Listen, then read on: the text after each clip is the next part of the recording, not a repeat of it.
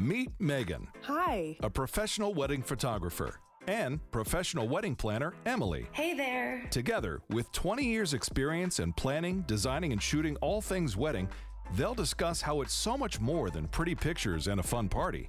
Welcome to Wedding Therapy, a podcast exploring why it is that weddings bring out the best and worst in people, and how to navigate relationships and conflicts during the wedding planning process and beyond. Hello and welcome to the Wedding Therapy Podcast. I'm here today with your host, Megan. And that's your host, Emily. Hi. Hi. So, uh, I am very excited about today's episode. Um, somehow, I keep having all these amazing people in my life be like, by the way, if you ever want me on your podcast, that'd be awesome. And I'm like, why didn't I think of them? This happened with Alan, and now it happened with today's guest, and I just feel so dumb. But anyway. um, Eventually, you do re- think of yes. it, and then we love it. Um, but today's guest, her name is Kristen. Um, I know her from my church. I've actually shot her wedding back in 2013, right? Mm-hmm. Oh no, my 2012. Was it 12? Okay. So yeah, it's been, uh, we have a on relationship on the a 13th in 2012. yes that's what i was thinking of. Um but yeah we have a relationship on a couple different levels and she actually um, is kind of in the mental health industry. I'm going to let her kind of explain what she does. Um, but when when she first when we first talked about her being on the podcast it was because she had started kind of a new instagram um, about mental health called hello resilience which i love that name. And um, i just i am somebody that struggles with anxiety and panic and um, we just felt it was really important to kind of bring that onto the podcast. I know that we talked to alan about anxiety but the reason that i wanted to do this episode is because anxiety and panic are very different and so i wanted to be able to kind of differentiate between the two thought it would be really important for people to be able to recognize maybe which one they're dealing with. And so I, um, when Kristen talked about coming on, I was like, are you willing to talk about this topic? Because um, that was something that I felt was kind of important. And so I'm going to let Kristen kind of take it over from here and let her share who she is and what she does and her kind of experience with this particular topic. Hi, I'm so happy to be here. Thank you so much for having me. Um, so, I have dealt with anxiety for most of my life, actually. Um, I started dealing with it really in middle school um, and all the way through high school and college. Um, through that, though, I became really passionate about mental health, and that was what made me want to pursue a career in it. Um, and so I got my bachelor's degree in psychology, I got my master's degree in marriage and family therapy, um, and then life just kind of got curvy um, with different roads. As it does. Um, yes, it does. Um, and I found a new career path um, in behavior analysis. And so I spent some time um, doing ABA with children on the autism spectrum.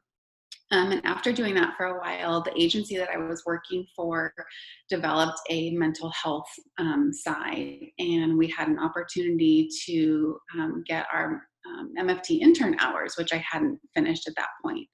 Um, and I got really good supervision um, from a psychologist who was really well trained in cognitive behavior therapy. Um, and so I ended up finishing my hours. I got my MFT license. Um, and shortly after that, I ended up leaving to work for a local school district. Um, and so now I um, provide behavior consultation for special education students for our local full inclusion school district. Um, and the school district places a lot of emphasis on student wellness in general. Um, we're a really small district, and um, it's been really um, just a privilege to work with them to see how much they care about the student's whole being in general. Um, and so, really being able to use both of my um, both sides of the mental health field, mental and behavioral health. So that's been really fun. Um, I got married almost eight years ago. Um, and soon after that, my husband and I decided to try and start a family. Um, and we ended up going through about a year and a half of infertility. And looking back on that time, that was really when I had a flare up of anxiety and depression. Um, and at the time, I didn't really recognize it. I was so deep into all the emotion that comes with infertility that I just didn't think about it. Um, I didn't think about it after my son was born and I was dealing with postpartum depression. I didn't think about it two years later when my daughter was born and I was still dealing with postpartum depression anxiety. Um, but soon after she was born, I started having some really severe stomach pain. And it would come and go every month or two. Um, and being a mom of a newborn and a just two year old, I just kept going. That's what we do. Um, and it was over a year before I finally talked to my doctor about it. Um, and he had me come in right away, did an ultrasound, and I had pretty severe gallstones. And so I was scheduled for surgery um, within a couple weeks, had my gallbladder removed. Um, it had shown chronic inflammation, obviously, something I should have dealt with a long time ago. Um, and after the surgery, I started having complications. And those complications ultimately led to panic attacks. And again, it was something I didn't recognize. It took me, I want to say, three experiences before I, and, and a conversation with a friend actually, where she was like, Oh, yeah, you had a panic attack. And I literally, literally, you guys, this was my response. Well, I didn't feel an impending sense of doom because that's one of the diagnostic criteria. I, I just want to ask at this point, were you a practicing therapist? Um, I was practicing at the school district, yes. Mm-hmm. And so, so this is all, I'm going to get all clinical with it. Yeah. yes. And yeah. you probably were running through the things that you ask your patients, and you're like, "Well, I'm not. I'm not yeah, like that." Not, I mean, exactly. Exactly. Classic woman response, yes. right? Like we're totally. so like we can power through. This doesn't yep. hurt. This isn't hard. Oh my gosh. Yep. Um, and so finally I was like, okay, maybe I need to really think through this. And so I got myself back into therapy and started talking to my therapist, who's an amazing, amazing Christian woman. Started talking to her about what I was experiencing. And she was like, Well, yes, you're having panic attacks. of course, that's a panic attack. You don't have to, you know, it, it's okay to not be 100% clinical. What you're describing is a panic attack. And I felt a lot of shame in that for a long time because mm. I looked back over these last, at this point, five years um, and thought to myself, gosh, my life could have been so different if I had just recognized it and I would have been a better wife and I would have been a better mom. And so for a while, I felt a lot of shame about that. Um, the panic attacks, once I recognized what they were, it was good, but it was also tricky because then I began to fear them. And so then it turned into like a full blown panic disorder. And then it turned into, well, I don't want to leave my house because I'm scared I'm going to have a panic attack. And so then we were talking more like agoraphobia, where even a simple trip to the grocery store or Target was extremely anxiety producing for me. Um, oh. I didn't want to go to my best friend's house. I didn't want to go anywhere. There was nowhere that felt safe to me except my yes. house. And there was even times when people being at my house felt unsafe. Mm-hmm. Um, so and, the way that it manifests or the way I describe it, I guess, for myself is that I end up feeling trapped. Yes. And then that will kind of perpetuate the panic. And so even people being at your house, it's not that you're trapped but it feels like well i can't leave right. and like what do i do and it's it is literally the worst there's like no way to get out of it yeah and the first time actually that um that i experienced a panic attack i was in an iep meeting um, and I was reviewing what we call a behavior support plan, which is just kind of a, a general plan of how we're going to support a student in their behaviors. And I wasn't feeling well when I started. I actually asked um, the team leader if I could go first because I wanted to be able to leave. She said yes, and literally mid sentence, I said, "I'm so sorry. I have to step out. I don't. I feel lightheaded." And I think that was the other part of it for me that didn't signal panic attack because when I think panic attack, I think heart racing, sweating, difficulty breathing, and I wasn't feeling that. I was feeling like I'm going to faint. The room is closing in on me. Um, sounds were feeling muffled, um, which looking back, when you look in a textbook, those are symptoms. It's just not what we talk about as often. Well, because um, it's not as loud. Like exactly. for whatever reason, we focus on the thing that's the most blaring and like yep. crazy Yeah. And lightheaded is very, I mean, it's scary for us experiencing it, but it's definitely not what people think about when they think about panic. It's exactly. not a symptom you associate with panic. And what's interesting is that I've been feeling really lightheaded probably for the last like three ish months. And I still haven't really been able to figure out why. And I was thinking it was something wrong with me physically. I was just oh. gonna say it's usually attributed to a physical. Right. I'm like, like I'm okay. not drinking enough water, or you know. Exactly. And I'm like sitting here now thinking, and because I only had just the lightheadedness and nothing else, now I'm wondering if that was actually like panic. So anyway, it's just very interesting. Learning a lot in the moment. yeah. Um. So after experiencing all of this, getting out of the house in the morning was getting really difficult for me. I was still, the complications from after my surgery were still not diagnosed correctly. Um, my husband works a lot of hours. He's out of the house before my kids and I are even awake. Um, and so every morning it was me trying to get my, you know, two and four year old ready out to two different schools and then myself to work. And by the time I would get to work at, you know, eight 8 8 30 in the morning i felt like i had put in a full day. I was exhausted. Yeah. um, i made it through the school year last spring um, and then i started seeing different gi doctors um, which is just misery. If anyone has ever experienced having to go to gi doctors it's so much we'll try this and then let's give it some time and oh it didn't work let's try this and give it some time and my sister um, went through the exact thing like a full year of we don't know try this we don't know try this and constantly just getting poked and prodded and yep. uh, I remember the nurse telling me, well, maybe it's a dairy allergy. And my first thought is, you're not taking my coffee creamer from me. Like, you're just not. and my second thought was, there's no way. Like, I've had dairy my entire life. This can't be, it cannot be that. Right. Um, and finally, after going to, finally getting in with a different doctor, she was like, you're just missing, you don't have a gallbladder anymore. That's the problem. She started me on medication, and a month later, everything was much more normal.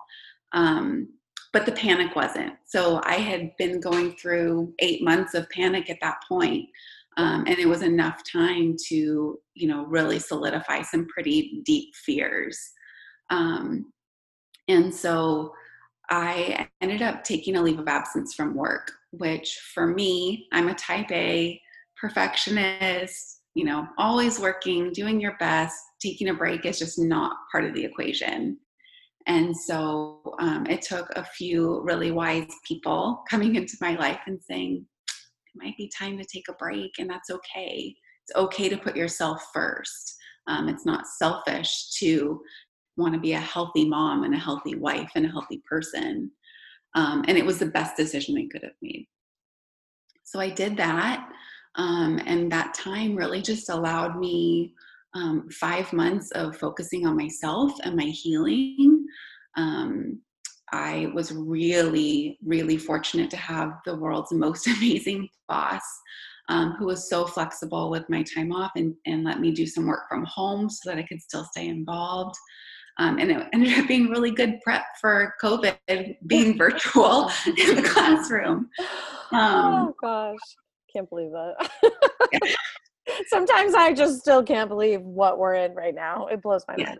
It's mind-boggling. Yeah. Um, but going through therapy, I I found I didn't need a lot because I already had a lot of knowledge just from my background. It was really that I needed I needed the support of someone to walk me through what I already knew. Mm-hmm. Um, and so back in January, I went back to work. Um, and it was a really slow process. Again, I had really supportive um, colleagues um, who let me kind of ease into it, and it made all the difference. And um, after being back at work. Um, I was there for 10 weeks before COVID happened, but I was able to work through um, some of my biggest triggers. And for me, it was meetings. Um, I think because that was where that first panic attack was. Um, but eight weeks in, I actually got through a meeting with that was pretty intense with some families and anyways um, it was a really big victory for me and so um, I was talking to my best friend, who's also a behavior analyst, and was telling her about some of the strategies um, that I was using um, as someone who has a background in behavior analysis. And she was the one who encouraged me to start an Instagram account. Um, and so I did. And it has been a journey. Every time I feel like, gosh, I'm not growing the way I thought I would, um, someone will DM me every single time I have that thought. Someone will DM me and tell me what a difference it makes. Um, and I think part of why it's not growing as fast um, or I don't get the comments as much as I wish I was is because it's still stigmatized. Um, people don't want to talk about a lot of these things, and so rather than somebody commenting that they're that they can relate, they'll DM me, um, mm, and that's okay. yeah um, and so I just hope that, you know, we can continue to have these conversations because um, I remember months feeling like life is never going to be the same. Like, how am I ever going to get through this? This is how it's going to feel forever. And that's not the case. Um, and so I'm just, again, really thankful to be on here with you guys and just excited to be having this conversation. I love it. I wonder, Thanks for sharing your story. That's mm. incredible. I wonder what it is about anxiety and panic where you feel like it's never going to change. I thought that was really interesting that you said that because I had a really bad panic attack where I my heart rate was at 160 and I had to go to the ER to get them to like make it go down. And after that was just triggered. I mean, the anxiety was just out of control. And I remember saying to my friends, crying, being like, I just don't want it to always be this way. How do I know it's not going to always be this way? How do I know? It's like literally that question was like looming in my brain forever. Yeah. Um, and obviously it's not because I'm in a different space now. Even though I'm still dealing with it, it's different than what it looked like. But I'm just curious because now that I heard you say it, I'm like, why is that that feels like it's not going to end? Is that part of panic? I don't know that it's necessarily part of panic. I think what it is is that panic feels so uncontrollable. Um, you know, there are definitely clear triggers, but then there are also times where out of nowhere you start yeah. those familiar first signs of a panic attack and it's like what what is going on like why is my brain responding this way and so i think that feeling not in control is a really vulnerable feeling. Mm-hmm. Um, and I think if you experience that enough, it's hard to, um, you're in a different area of your brain, right? You're not in that logical spot where you know that this is not going to be forever. You're just in this mm-hmm. everything feels out of control kind of space. Mm-hmm. It reminds me of something Dr. Berger said the last time we were talking. That was the difference between anxiety and fear. And he was saying that anxiety the one of the there's many differences but one of them is that the future it's like something crazy is going to happen in the future and it's a big question mark or he said it a lot better yeah. than that yeah versus fear is something you're dealing with right now like right now you, yeah and i wonder if it is tied to that in a sense because like for me when i have like intense anxiety and panic attacks it's not logical. Like I'm thinking about something that could potentially happen, but there's no facts that it will right. actually happen. I'm just like spiraling to the the you know steps 1 through 12 and i think that could also be 1 to infinity like what you're saying like this is never going to end this will mm-hmm. continue until the end of time kind of yeah. thing yeah so, well Oh, sorry. No, no, no. Go, go, go. No, I was going to say so clinically, can you kind of, since we did the dif- difference between fear and anxiety and the difference between, like with Alan, can you right. do the difference between anxiety and panic? Because in my mind, they kind of, there's like a stepping stone to like each one. Yeah. So anxiety is more of, um, like worry about an imagined threat that may or may not happen there are different types of anxiety. So there are like specific phobias where you're afraid of snakes or spiders or getting a shot. Um, there's social anxiety where you have worries about you know being interacting interacting with people or being out in public. Um, there's more generalized anxiety, which is just kind of pervasive worry about a lot of different things all of the time. Um, and then panic is more of like a discrete spell of intense fear. Um, yeah, it's like terror. That's what yes, I think of it as. Exactly, exactly. One of the um, panic attacks I had one time in a car, I remember telling my husband after, it was as if someone had run into a room with a gun. Like I was so terrified. Mm. And we were stuck in traffic on a freeway. And so I felt trapped. And I told him, I remember sitting there crying, saying, I know this isn't logical. I know this makes no sense, but I'm so scared right now. Um, and I think there's definitely that the intensity, I think, is what's different um, with anxiety versus panic. I think that's at least a big part of it. Mm-hmm. Um, one of the things that I think is also really important to note for people who are dealing with panic is that it's not possible for the body to remain in panic forever. Um, physically it's just not possible. And so that's always something that helps me too. If i have gotten to a more heightened state of panic it's just remembering this is not forever this is not forever just kind of writing those feelings out because they will stop. That's really mm-hmm. helpful. I i'm i have just going to bring this up because i brought it up in the last episode and or not the last up whatever the last time we talked about anxiety. Um so I had a situation where we had a break in in our home and I was by myself. And so I had we were discussing anxiety and I was like, "So is this anxiety?" And so but hearing your uh definition, I it like becomes so much clearer I think for me because I have a lot of anxiety now about being home alone at night. Sure. Yep. And I was thinking that that the, the entire experience was anxiety but now i feel like it's the what is it? It's noon.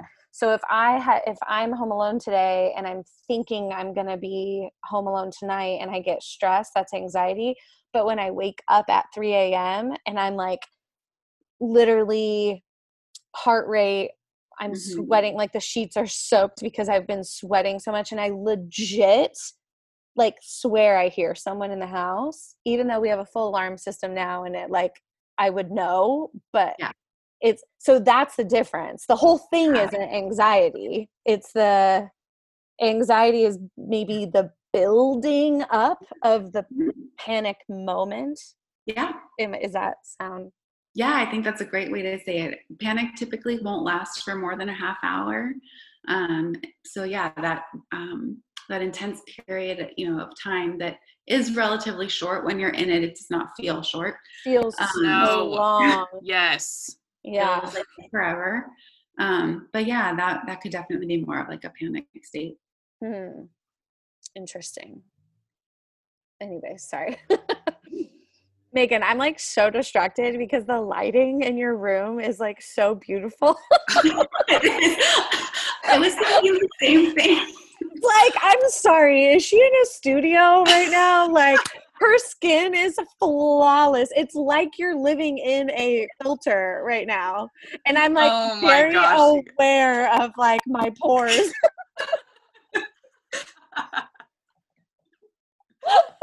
oh my gosh. Does it not I mean, look like that to you? Can you not thank tell? Thank you. Well, I mean, yes, it looks nice, I guess, but I wasn't thinking it was distracting. in a good way. In a good way. I'm just like, oh my gosh, you look so good right now. thank, thank you. I mean, so I have a tan wall in front of me, and I'm pretty sure the light behind me is reflecting on the wall. It's gonna shine uh, back on oh. me. I mean, I love you know tricks. Whatever you're doing, whatever you're doing, I love it. Thank you.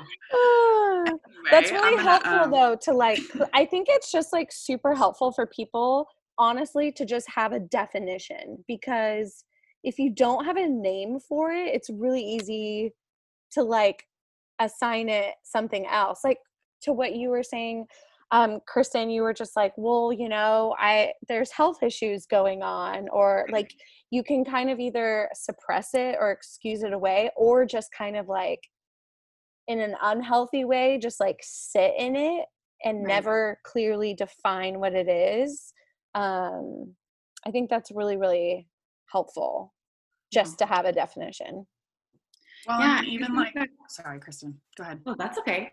I was just going to say, I think it goes along with really the first step in treatment of panic, um, at least from a cognitive behavioral perspective, which there's so much evidence about cognitive behavioral therapy and its effectiveness for panic disorder. But step one is what we call psychoeducation. Um, so, really understanding what you're experiencing, understanding the diagnostic criteria. Um, you know, I always go back to that phrase, knowledge is power. Um, and it's so Yes. true. Um, and Yes. I remember the first step for me really in making starting to make progress was when I read a book. Um, I believe it's called Rewire Your Anxious Brain. It's by Catherine Pittman. It is I'm going to have it somewhere here. I was going to show you. it is a gem.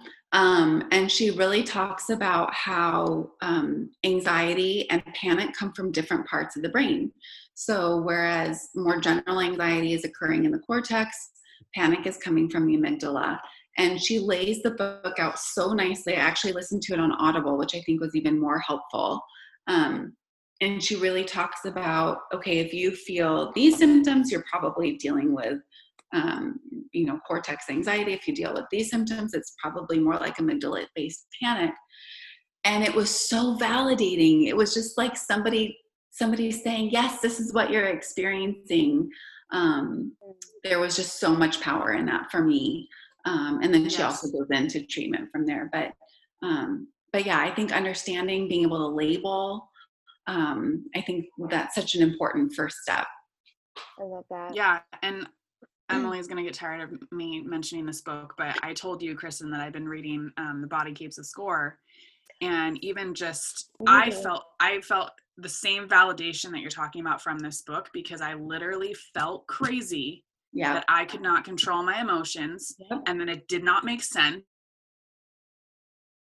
Other oh. people, and they don't get it, so then I feel even more crazy Yep. and not only that but it it for me this is what i'm recognizing or what i believe to be true is that a lot of my physical pain is manifesting as as a lot of my anxiety is manifesting as physical symptoms Uh-huh. and it's it's hearing that that that's actually a thing that trauma gets trapped in your body Yep. in a physical way made me feel like I wasn't crazy. And I'm literally reading this book crying, feeling so validated. yep. Like, okay, I am not insane. Yeah.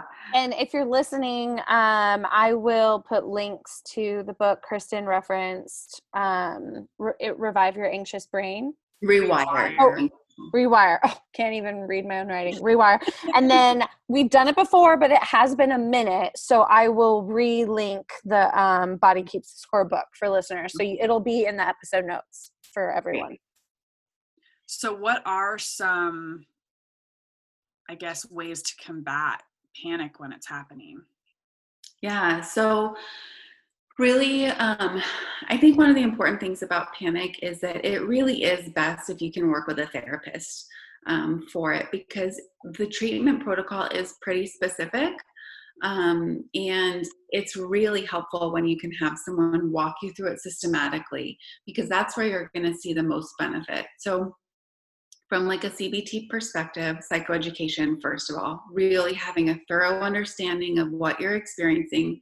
And I think, Megan, you touched on why that's so important because with panic, you do feel insane.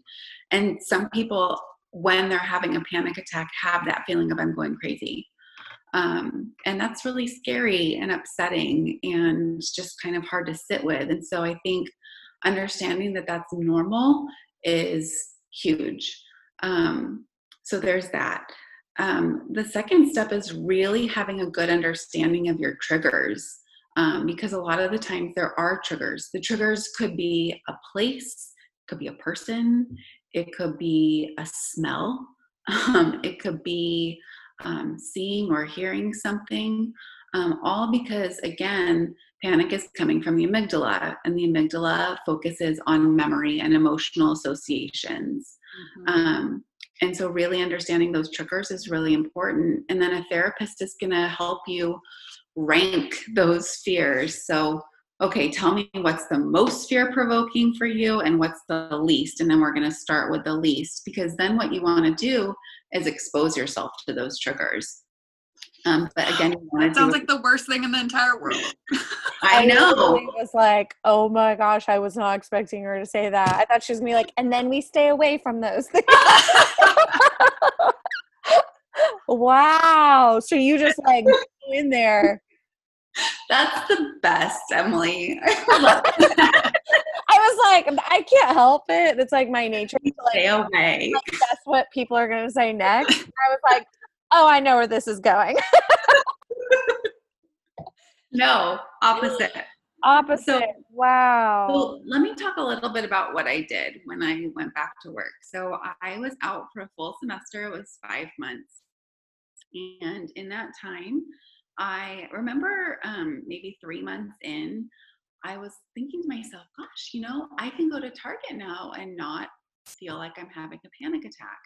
And I realized I'd been going to Target like twice a week because Target. well, yeah. Um, and not having, you know, I started with I'm going to run in and buy one thing and then I'm getting out of there. Um, and then I'm going to go in um, with my husband and I'm going to stay for like 10 minutes and then I'm going to get out of there. Um, and doing that consistently, it was retraining my brain to recognize Target is not a danger. It's okay. Um, and so I really realized just how important that practice was. So when it was time for me to go back to work, um, I remember having breakfast with my boss. You guys, she's a saint, seriously. I've also become very passionate about anxiety in the workplace because I literally would not be working today if it were not for my boss. She made it Mm. possible for me because she was so flexible and open to doing whatever I needed her to do. That's But incredible. I remember having breakfast with her and having the conversation of what my triggers were. And I told her, you know, meetings terrify me, legit terrify me. Just the thought of them makes my heart start to beat faster, um, all of that. And so I remember her saying to me, you know, Kristen, when you come back, you might not sit in a meeting for months, and that's okay. You can call into them, you can FaceTime into them, whatever you need to do, um, we will make that work. And so, my first time back to work, I literally walked on campus for 20 minutes, said hi to people in the front office, and left. Um, Wow. and then the next time, I think I was on campus for an hour, hour and a half, said hi to a couple more people, and left. Um, and the important thing too was that I did not leave in a state of panic. I stayed, making sure that I was calm, and then Ah. left. Because what you don't want to do is have those panicky feelings and then escape.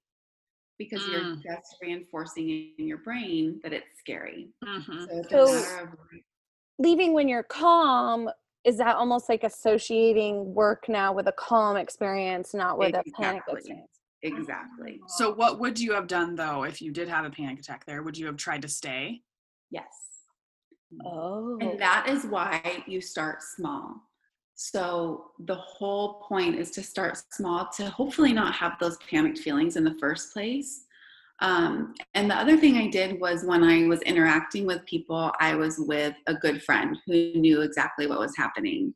And we would come up with signals for what I could do if I felt panicked so that she could help me either use a coping skill or take me to her office so that I could calm down in her office and then leave.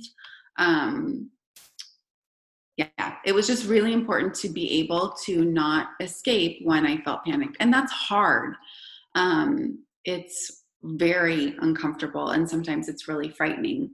Um, but again, that's why you want to start small because hopefully you're not going to have that full blown panic because you've worked up to these experiences. Mm. right that I makes just- a lot of sense Can't imagine. I mean, I'll get there. I believe Mhm. in myself, but it's hard for me to imagine being in that state and not fleeing because my very first response is like even if i'm in my bedroom or whatever it, wherever I am, doesn't matter where i am i want to run Yeah. just like Well, and run actually- anywhere it doesn't really matter yeah, and I actually that's a really good point, Megan. So I kind of want to rewind because I jumped a step. So after you understand your triggers and you kind of rank them, you also need to be developing a repertoire of coping skills um, because you need to be able to use those coping skills when you're encountering your triggers. Um, so I don't know. Do you want me to talk a little bit about what some of those skills are that people can Sure. use? We Yeah. want to leave people on a good note. also i think it would be really practical to um like obviously we always encourage people to seek out therapy but i know right now especially during a pandemic that's like one step a little bit more challenging for people so i think it would be really awesome to just a little something that like a nugget people could hang on to and maybe Okay. try practicing on their own I. Yeah. So, um, one of the other cool things about the district that I work for is that they have really embraced mindfulness as a practice um, in the classroom for students. Um, and they're also working on um, using it as a program for staff. They offer a variety of different mindfulness classes that our staff can take free of charge. that's awesome Um, and mindfulness is kind of up and coming as far as research. Um, but there's a lot of really good preliminary research about a lot of different benefits reducing anxiety, reducing depression, reducing um, chronic pain. Um, and so, one of the things that I would do every morning is I would use the Headspace app. It's a free app, and they have, um, you can choose between three and 10 minutes of a guided meditation. And mindfulness is really just about accepting your where you are in the moment, um, acknowledging your anxious thoughts, accepting them, and then letting them go. Um, so there's a few different mindfulness practices. One is meditation, like that. Um, another is deep breathing, um, and this has been really helpful for me. I think a lot of people don't give deep breathing the credit that it deserves. Um, one of the benefits of deep breathing is that it activates the parasympathetic nervous system, which is what's going to bring down um, your panic or at least do it faster. Um, and so when I talk about deep breathing, I mean deep enough where you can feel your stomach going up and down if you have your hand on your stomach. Mhm. Um, not too slow because you also don't want to induce a feeling of I'm not getting enough oxygen. So I say steady rather than slow. I say steady, deep breaths. Um, and then I also use um, what's called grounding techniques. Grounding techniques are really about noticing your immediate environment. So it could be something like there's something called the 54321 method, where you label five things that you see, and four things that you hear, and three things that you smell, on and on and on. Mhm. Um, for me, I find it's a good distraction. Um, so I will do deep breathing at the same time as looking around my environment. Oh, I see that green tree. Oh, I see that flower. It has some purple petals. Um, and then lastly, when I can, I will engage in a conversation. And the, this is something that I can really only do at those first signs of panic. Once I'm in a full on episode, talking's not going to happen. Um, but at those first signs, when I'm first noticing it, if I, I can get into a conversation and distract myself, it is the biggest help. Um, and I actually remember when I sat in um, on the um, meeting that I had that was the really intense one, that was like the truest test of how far have I come. Um, I remember somebody else was actually presenting their report and they were taking a little too long and I was starting to get a little bit bored and I could feel my anxiety rising. And um, and so then I just had to start doing the different grounding techniques until it was time that I could start talking. And once I did, um, I was fine. Um, so yeah, I think those that that distraction is really helpful as well. Um, you, sorry, were you done? no, go ahead. I was. Um, I think it's interesting that you talked about breathing being overrated because there's something else that I kind of have experienced recently that I think is kind of overrated. And you actually mentioned it very briefly. You talked about accepting Mm, like where you were at. mhm, And I think it was even just my very last therapy session. I was telling my therapist about how, again, I was feeling like this is going to be forever. Yeah. And I'm never not going to be feeling anxious and sad and, and panicky and whatever feelings and she was like or she's like you could feel what you're feeling accept that this is where you're at and then that's actually going to move you into the space you want to be because Yep. the reason you're staying stuck here is because you're thinking this is going to be here forever Mm. and because you don't like that and if you just accepted where you're at right now it would actually like get you to where you want to be and i was like what like mind blown Yeah. emoji. I love that. I love that so much. Also, Yeah. I was going to say, um, we actually did a free grounding meditation Oh, cool. that we offered up. I, Megan, do you remember which? It was the way we kicked off season two, right? yeah so it should be the beginning of this year The, the very, very beginning of season two. yeah it was so timely because COVID was like, a month later a month later and we mm-hmm. were just kind of like hey the last free meditation we put out was such a hit and like a new year new anxieties new pressures we were like Right. this, this might be a cool thing and then i megan correct me if i'm wrong but i feel like almost every episode we've had since we've referenced that we're like Mhm. great resource here it's so helpful we didn't even know how good it was to be Mhm. and I think like we did one, but there's like a lot of people putting out free content that Yes. are basically right what you're talking about, Kristen. There's so many things available right now for people. Um, because I know therapy, like a huge hindrance for people is just the price, Yeah, absolutely. which is frustrating. Yeah. But anyways, I love it. so yeah this has been amazing Yeah. um but i think it's probably a good segue into kind of like wrapping up our episode and so we always like to leave was gonna call them clients. We always like to leave listeners with like hope or you know encouragement or um, essentially like a tool um, that they can use. Um, so i'd love for you if you if you haven't mentioned it already to kind of share one thing that you would say to somebody that's either already knows they're dealing with this and that's why they're listening to this episode or Mhm. maybe even through this episode kind of recognizing that they this is something that they struggle with and giving it a name. Um, either way but just what's like a nugget that you would be like here you go this is my gift of love yeah i just want to piggyback off of what you said too and if you feel like oh i just listed a lot of tools i even if it's like one takeaway like yeah. if you didn't listen if you were working out and you kind of blinked on everything else we talked about um a rewind re-listen because it's really good but just if there's one little takeaway Yeah. um Actually, um, I had posted on, on my Instagram stories a couple days ago about um, an experience I had at my son's preschool graduation this week, um, where we were waiting for the ceremony to start, and you know it was really my first outing in a group of people since all this started, and I started feeling those initial signs of panic.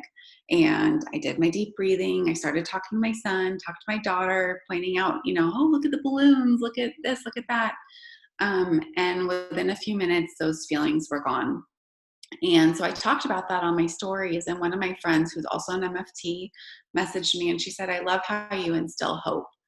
And I just thought, and that's so important. We have to have hope, right? We have to be able to cling to this is not going to be forever um, because it really does feel like it will be at times. Um, so I think the two things that I would say are I promise it's not forever. Mhm. Um, and two, ask for help. It's really important. Um, panic disorder is so treatable. Um, and especially when it's done right, it can be treatable in a in a relatively short amount of time. It hasn't even been a year that I've over gotten over the hump of the worst of this, um, and life already feels a lot more normal. So have hope and get support. That is so encouraging I know. I was like, I feel so hopeful. I know. I think too, just like straight up saying, like, hey, listen, I started off by telling you how this whole thing started. And that to me, I wasn't totally sure timeline wise, like where we were, but it's like, oh, that was less than a year ago. Mhm. And you're like living in a pandemic right now. Yeah. Like, That's really, really encouraging. Really, Yeah. really encouraging. Yeah. Uh, thank you so much. Um, we're going to link your Instagram in the episode notes. Um, and obviously, we'll have um, her on our feed as well. So if you guys want to check Kristen out and all the content she's putting out there, it's so good. Yeah, it's really good. It's hella resilience, but we'll we'll tag her and put a link. And do you have like a website or a blog or anything else that we could add a additional link to? I don't yet. It's something I'm toying around with. So I we'll love it. Okay. Well, the second you do something, you'll have to let us know, and we'll blast it everywhere. Um, and then I guess um, if you guys have questions uh, for us or for Kristen or anything like related to this topic, you could also DM us at Wedding Therapy um, Podcast. Yes, I never remember if podcast is in the thing, you know? it is Wedding It's Therapy amazing. Podcast. got it. Got it. um, and yeah, we're going to have a part two to this, kind of. yeah. Part two, but different. Different topic. Yes. Yes. Yeah. um, thanks, Kristen, so much. Thank you guys. Thanks for listening to the Wedding Therapy Podcast, brought to you by Tasteful Tatters and Megan Christine Photography. If you like what you've heard today, please subscribe on Apple Podcasts, Spotify, or wherever you listen. We always appreciate hearing from you. Leave a review, it only takes a couple seconds. For more, follow us on Instagram and Facebook at Wedding Therapy Podcast, and you can always email us at weddingtherapypodcast at gmail.com. Crunch, crunch, crunch. so loud.